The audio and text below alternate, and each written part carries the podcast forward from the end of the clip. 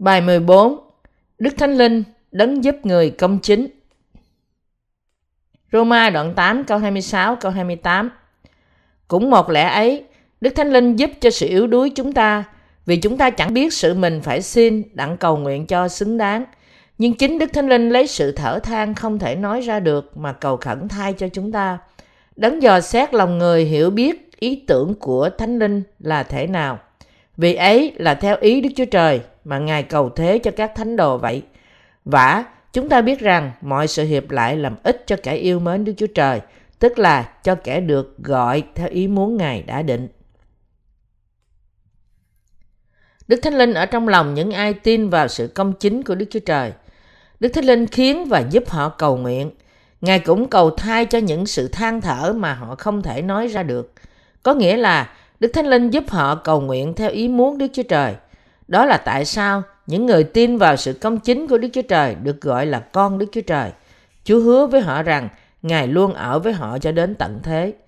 Đức Thánh Linh ở với người công chính, thực hiện sự cầu thai theo ý muốn Đức Chúa Trời. Bạn nghĩ gì về việc bạn có thể nhận lãnh Đức Thánh Linh? Bởi cầu nguyện chăng? Bạn có nghĩ rằng bạn có thể nhận Đức Thánh Linh dù cho bạn có tội không? Đức Thánh Linh chỉ làm việc và ngự trong lòng những người tin vào sự công chính của Đức Chúa Trời. Cơ đốc nhân mong muốn cầu nguyện theo ý muốn Đức Chúa Trời sẽ giữ, sẽ nhận được sự giúp đỡ từ nơi Đức Thánh Linh.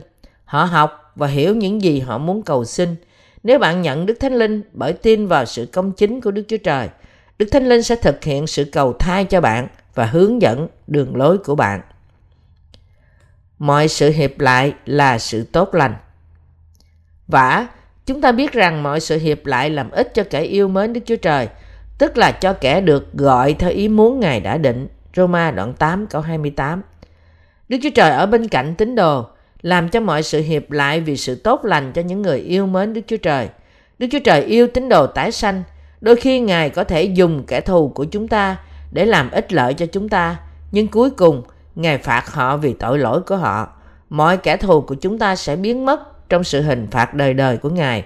Vì mọi sự Đức Chúa Trời cho phép xảy ra chỉ vì sự tốt lành của người tin Ngài.